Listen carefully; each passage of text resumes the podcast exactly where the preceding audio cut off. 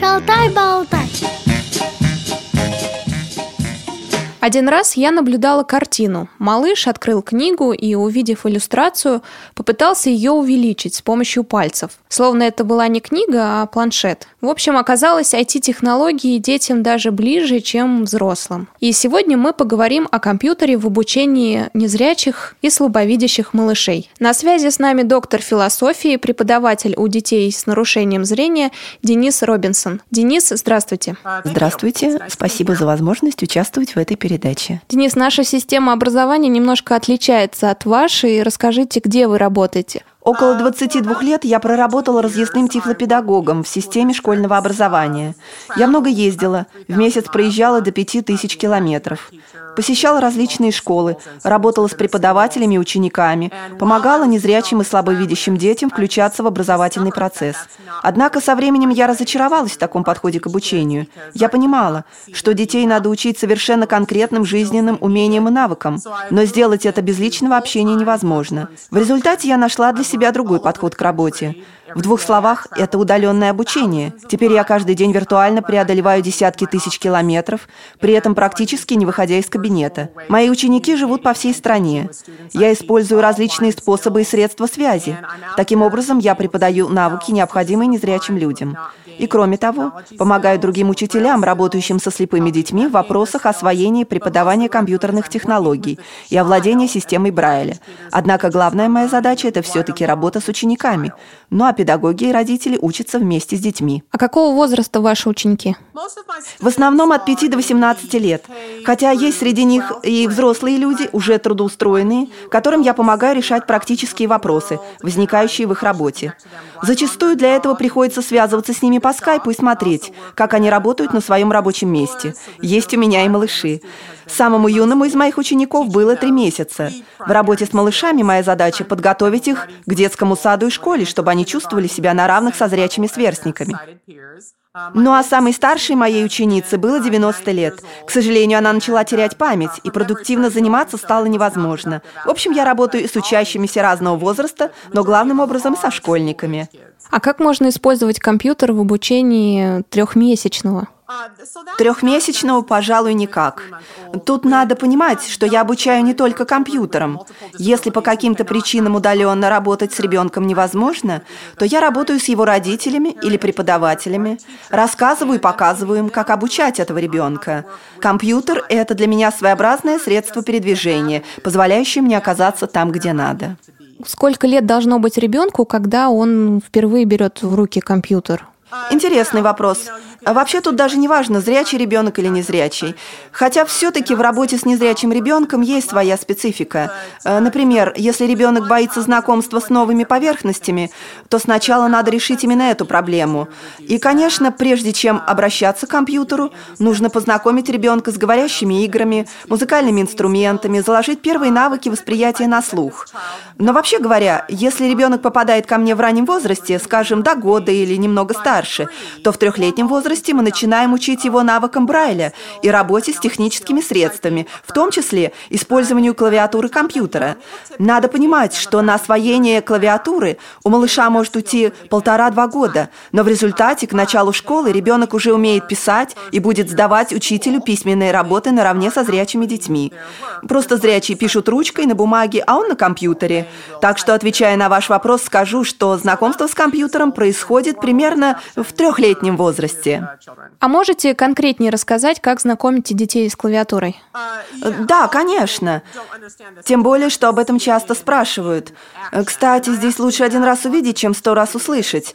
Именно поэтому я записываю короткие видеоролики и выкладываю их на YouTube. В одном из этих роликов можно увидеть, как трехлетний ребенок работает с техническими средствами реабилитации. Если лично я обучаю ребенка, то я встаю у него за спиной, беру его руки в свои и ставлю на клавиатуру. В таком раннем возрасте чрезвычайно важно сделать обучение увлекательным. Детям постарше можно просто объяснить, что вот основной ряд клавиатуры, вот буквы F, I, В, А и так далее. Но с малышами все иначе. Им нужно давать простые, близкие и понятные слова. Например, папа, мама. Нужно использовать близкие малышу понятия. И тогда ему будет интересно. Он поймет, зачем нужна эта клавиатура. Если ребенок незрячий или слабовидящий, то к компьютеру должен быть обязательно подключен дисплей Брайля. Для слабовидящих я выбираю крупный шрифт, чтобы ребенок видел все, что он пишет. А потом он ставит руки на дисплей Брайля и осязательно знакомится с буквами, которые только что написал. И, наконец, ребенок вводит то же самое слово по Брайлю с клавиатуры дисплея. То есть с самого начала важно выработать в сознании стойкую связь между вводом с клавиатуры компьютера, чтением по Брайлю и вводом с клавиатуры дисплея. Как вы знаете, в английском языке используется краткопись. Я сразу приучаю к этому детей. И дети быстро и легко осваивают сокращения. Вообще ребенок – это губка, готовая впитывать информацию.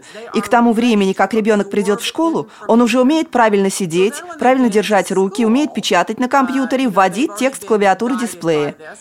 Но здесь нужно напомнить, что по большей части я все-таки преподаю удаленно, поэтому в паре со мной работает либо педагог, либо один из родителей ребенка. Именно этот человек делает на месте все то, что я сделала бы в ситуации личного контакта. Потому что не только ребенку, но и преподавателям и родителям важно показать, как ставить руки, научить технике чтения по Брайлю. И еще, чтобы хорошо освоить Брайль, недостаточно одного дисплея. Нужны также тексты, напечатанные на бумаге. Поэтому учащиеся используют принтеры Брайля. Ну а в некоторых случаях тифлопедагоги переписывают тексты вручную на машинке или на приборе. Кстати, тут возникает вопрос, как знакомить детей с пишущей машинкой Брайля? У нас наиболее распространена машинка Перкинс Брейлер, но она слишком тяжелая, клавиатура слишком тугая. Для трехлетнего ребенка эта машинка не подходит. А с дисплеями Брайля таких проблем нет. И еще, слабовидящих детей мы знакомим с планшетами iPad. Однако я все-таки считаю, что iPad – это скорее не основной, а лишь дополнительный инструмент. Почти для всех моих учащихся основным инструментом остается именно старый добрый персональный компьютер. И большинство учащихся используют также iPhone. Я полагаю, что незрячему человеку не нужен большой экран, как на iPad. А вот для слабовидящего iPad действительно удобен. И все-таки я скажу, что при всей своей полезности iPad не сравнится по функциональности с компьютером. Ведь именно на компьютере можно выполнить любую работу. Это самый распространенный инструмент в мире. И мы стремимся заранее подготовить учащихся к тому времени, когда они окончат школу, пойдут на работу, и так или иначе им придется пользоваться компьютером. Компьютер станет неотъемлемой частью их жизни. И вот как раз в школьные годы мы стараемся как можно лучше познакомить их с компьютером, а также с такими распространенными программами, как Microsoft Word, Excel и PowerPoint. PowerPoint. еще раз повторюсь, начинать надо с самого раннего возраста, но при этом обучение Брайлю требует активного участия преподавателя. Подскажите, с какими программами экранного доступа лучше всего работать в самом-самом начале и используете ли вы синтезатор? Э, есть много хороших говорящих программ. Э, я прежде всего использую программу JOS. Есть также хорошая программа Window Eyes. Есть бесплатная программа NVDA. С любой из них можно познакомить незрячего ребенка. Важно, чтобы программа хорошо работала с дисплеем Брайля. Я, например, с удовольствием рекомендую маленький 18-клеточный дисплей APH Refresh Braille. Компактный размер позволяет использовать этот дисплей с айфоном. Ну а для слепоглухих детей дисплей Брайля просто незаменим. В любом случае, я даю предпочтение компактным устройствам, которые ребенок может всегда взять с собой. Конечно, например, для изучения математики нужен дисплей существенно больше, например, на 40 знаков. Но в большинстве случаев я рекомендую компактные и легкие устройства – тем более, что потом ребенку можно будет приносить этот дисплей на уроки в школу. Как я уже сказала, обязательно надо знакомить ребенка с программами из пакета Microsoft Office. Это Word, Excel, PowerPoint. Ребенок обязательно должен освоить технику поиска информации в сети интернет. Он также должен научиться отправлять выполненные задания по электронной почте – Мои дети не распечатывают письменные работы, они отправляют работы учителю по электронной почте. Учителя используют возможность Microsoft Word отслеживать и показывать изменения, внесенные в документ. Учителя также пишут комментарии в документе Microsoft Word и отправляют документ ученику, чтобы ученик смог самостоятельно все прочитать. Именно в этом и состоит цель обучения – привести ребенка к такому уровню владения компьютером, когда ему не нужна помощь зрячего чтеца – Если ребенок получает печатный документ, он должен уметь этот документ отсканировать и распознать, а потом самостоятельно прочитать при помощи программы экранного доступа и дисплея Брайля. Денис, вы сказали, что выкладываете видео своих уроков. Как вам кажется, можно ли, посмотрев их, педагогу, либо родителям из России научиться самим э, обучать своего ребенка? Э, я полагаю, все-таки у этих видео другая задача. Она состоит в том, чтобы показать возможности незрячего ребенка. Ведь большинство людей представления не имеют о том, на что способны эти дети. Так что мои видеоклипы – это скорее окошко в мир возможностей незрячего или слабовидящего ребенка. Но у меня есть свой сайт – techvision.com. И там как раз выложены пошаговые уроки для тех, кто хочет освоить методику преподавания компьютерной грамотности незрячим детям. То есть, в принципе, наши общеобразовательные школы могут получить необходимые знания и даже бесплатно. Однако директора и администраторы все-таки предпочитают пригласить преподавателя, в данном случае меня. И вот эта услуга платная. В школы приезжаю либо я лично, либо мои сотрудники. И мы проводим учебные семинары для учителей.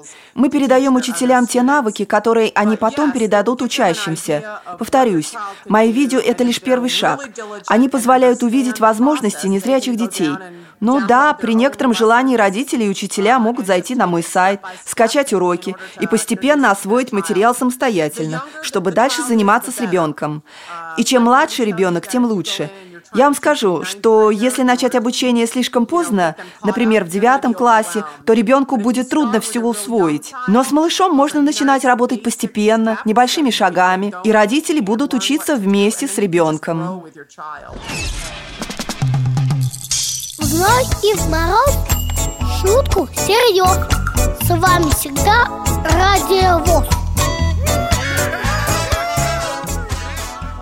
С вами Елена Колосенцева. Сегодня мы беседуем с доктором философии, преподавателем у детей с нарушением зрения Денис Робинсон. Денис, а скажите, не лишаем ли мы детства малышей, обучая их компьютеру?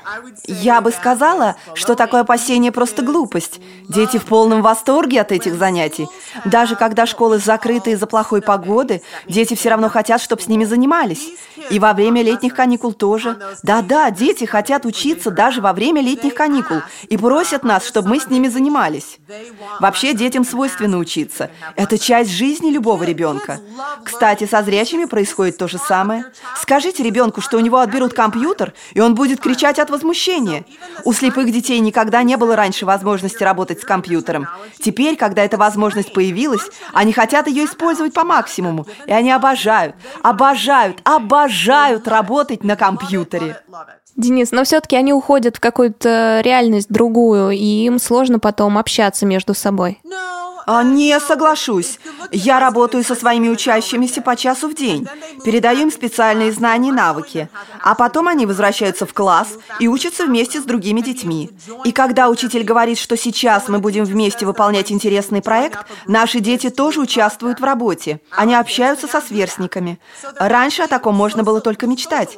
Ведь раньше незрячих детей с их приборами, грифелями и пишущими машинками сажали куда-нибудь подальше, в угол, чтобы чтобы не мешали, и с ними занимался личный тифлопедагог.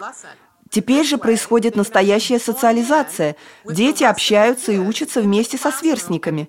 Отрабатываются социальные навыки. Незрячие дети, в широком смысле этого слова, говорят на том же языке, что их зрячие сверстники. Реально для них открываются двери. Еще есть один стереотип, связанный с IT-обучением. Говорят, что это приводит к безграмотности. Конечно, нет.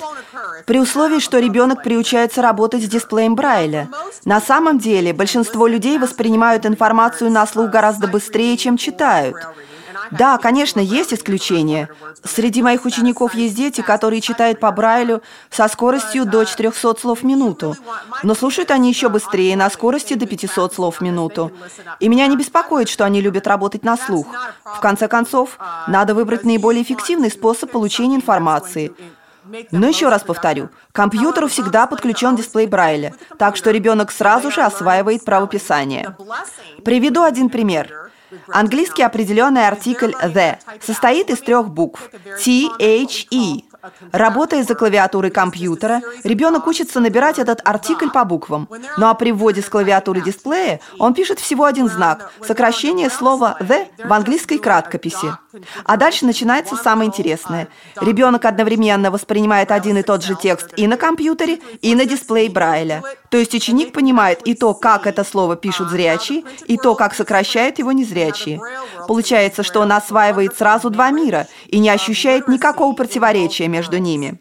Конечно, если незрячего малыша не учить Брайлю, вот тогда будет безграмотность. Но такой вариант даже не обсуждается. Любой слепой или слабовидящий ребенок должен использовать компьютер с обычным экраном, речевым выходом и дисплеем Брайля. Кстати, проблема грамотности актуальна и для зрячих. Если зрячий ребенок вместо того, чтобы читать самостоятельно, начнет слушать аудиокниги, то будет ровно та же безграмотность. Денис, а с чего начинать? Это обязательно должен сначала быть персональный компьютер или можно начинать с айфона или с iPad, с каких-то мобильных устройств? Я понимаю, что здесь играют определенную роль и финансовые факторы. Когда более 20 лет назад я начинала эту работу, большинство руководителей в системе среднего образования даже не верили, что слепой ребенок может использовать компьютер. Так вот, я тогда разместила объявление в газете, предложила читателям передать мне свои старые компьютеры. И знаете что? Есть немало людей, которые охотно отдадут свои бывшие в употребление компьютеры – и для ребенка это может стать хорошим началом. Кстати, малыш, скорее всего, испортит клавиатуру, поэтому нет смысла покупать ему дорогой компьютер. Ну, разве что, если вам совсем уж некуда девать деньги. Если в доме уже есть свободный компьютер, можно будет передать его ребенку. Только надо сначала установить на него бесплатную программу экранного доступа. Ну а дальше делайте все то, о чем я уже говорила. Подойдите к ребенку сзади, слегка обнимите его, положите его руки на клавиатуру, покажите ему клавиши. Всякий раз, когда малыш нажимает клавишу, компьютер будет что-то говорить, и ребенок это услышит. Конечно, дисплей Брайля намного дороже. Тут будут сложности. Поэтому для начала можно готовить материалы при помощи прибора и грифеля, а тем временем копить деньги на дисплей. То есть всегда можно начать с чего-то бесплатного или недорогого. А потом ребенок станет старше, и ему понадобится более совершенное оборудование. С вашим предложением начать с iPad есть одна сложность. В этом случае ребенок рискует прийти к убеждению, что и весь мир устроен как iPad. Но ведь бывают различные компьютерные устройства, и с ними нужно обязательно знакомить ребенка. Однако, если родители все-таки вынуждены начинать с iPad, им есть смысл заказать хотя бы несколько книг, напечатанных и по Брайлю, и обычным плоским шрифтом. Если в библиотеке таких нет, то родителям стоит изучить систему Брайля самостоятельно и делать книги для своего ребенка. Незрячий малыш садится вам на колени, вы берете книгу, он кладет руку на страницу и ощущает рельефные точки. Вы читаете ему вслух, и между делом он начинает понимать взаимосвязь между вашими словами и рельефными точками на странице. По большому счету, это и есть путь к настоящей грамотности. Ребенок должен хорошо ориентироваться и в мире слепых, и в мире зрячих. Повторюсь, не надо покупать новый компьютер. Подержанный вполне подойдет. Установите на него бесплатную программу экранного доступа и начинайте работать с ребенком. Денис, а вы работаете с педагогами? Все-таки незрячий ребенок попадает э, в обычный класс или в обычный детский сад и приносит с собой компьютер. Как объяснить педагогу, что компьютер нужен ему для обучения? Как это происходит в США? Отличный вопрос. Я как раз убедилась, что именно это понимание и есть самое главное. Вот поэтому я и начала делать видео. Это было лет 15-20 назад. Тогда практически никто из педагогов не верил, что слепые дети способны работать с компьютером. И вот именно поэтому я сегодня так настойчиво советую преподавателям посмотреть мои видео. Любой человек может зайти на YouTube, наш канал TechVision и увидеть все сам. И прежде чем приехать в новый регион, прежде чем проводить там семинар, я отправляю организаторам и участникам ссылки на видеоматериалы, чтобы они посмотрели, насколько эффективно дети работают за компьютером. Я показываю педагогам, как работают малыши, дошколята, учащиеся младших классов. То есть преподаватель может оценить, как развивается ребенок и насколько важно давать ему в руки компьютер, а заодно и самостоятельно убедиться, что действительно есть смысл тратить учебное время на освоение компьютера уже сегодня, чтобы повысить шансы ребенка на хорошее трудоустройство в будущем. Именно видеофильмы способны убедить сомневающихся. Надо показывать. Люди хотят доказательств, и мы готовы предоставить им такие доказательства. Денис, а вот такой случай, допустим, ну, у нас в России считается, что если родители хорошо разбираются в математике, то у них э, и сын хорошо будет разбираться в математике. Если гуманитарии, то значит он гуманитарные науки будет знать. А если родители совершенно ничего не знают про IT-технологии, не используют компьютер, они не будут э, стараться, чтобы их ребенок изучал это. Бывали ли у вас такие случаи? Я тоже постоянно сталкиваюсь с этой проблемой. Например, у нас множество семей мигрантов, и родители не разбираются в технике. В работе с такими семьями я опять-таки начинаю со своих видеороликов. И я объясняю родителям, что мы хотим дать шанс нашему подрастающему поколению, шанс на успех. И особенно в тех случаях, когда родители боятся современной техники. Чрезвычайно важно, чтобы с их ребенком, да и со всей семьей занимался квалифицированный тифлопедагог, который поможет овладеть техническими средствами. Наша задача – снять опасения родителей. Мы говорим родителям так. Если вы хотите, чтобы ваш ребенок достиг своего потенциала, смог на равных общаться со сверстниками участвовать в жизни коллектива, то он должен освоить эти технические средства. Важно только, чтобы учитель не приходил в семью и не требовал, чтобы сами родители осваивали современную технику. Мне как-то всегда удается решать такие вопросы. В конце концов, сами родители видят, что ребенок с компьютером на «ты». И вот это становится для них решающим фактором. Однако в любом случае грузить родителей не стоит. Не хотят – не надо. Нужно, с одной стороны, проявлять к ним уважение, а с другой показать, насколько полезен компьютер их ребенку. Денис, в конце программы «Шалтай-болтай» мы всегда просим наших спикеров дать один, но очень важный совет по теме нашего разговора. Я вас тоже попрошу это сделать. Если вы хотите, чтобы ваш ребенок раскрыл свой потенциал, если вы хотите, чтобы у него были друзья и чтобы он мог расти вместе со своими сверстниками, то ему необходимо освоить современные технические средства. В противном случае ребенок неизбежно окажется изолирован. Он останется один. Ему будет очень трудно находить друзей, особенно в старшем возрасте. Да, до какого-то момента дети гораздо более склонны принимать тех, кто на них не похож. Но с годами, если незрячий ребенок не освоил информационную технологию, он просто останется один. Я неоднократно видела тому подтверждение. Детей, которые доучились до средних и старших классов и так и не приобрели эти навыки. И должна сказать, живется им очень одиноко. С ними не дружат, их сторонятся, но и вдобавок ко всему они начинают отставать по школе. И я всегда говорю родителям, подумайте сегодня о том, что понадобится вашему ребенку завтра. Нельзя жить только сегодняшним днем. Задумайтесь о том, что предстоит ему много лет спустя, когда он окончит школу. На приобретение этих навыков уйдут годы, и чем раньше начнете, тем лучше. Тогда ребенок не отстанет от своих сверстников. Денис, спасибо большое за разговор и за то, что уделили нам время.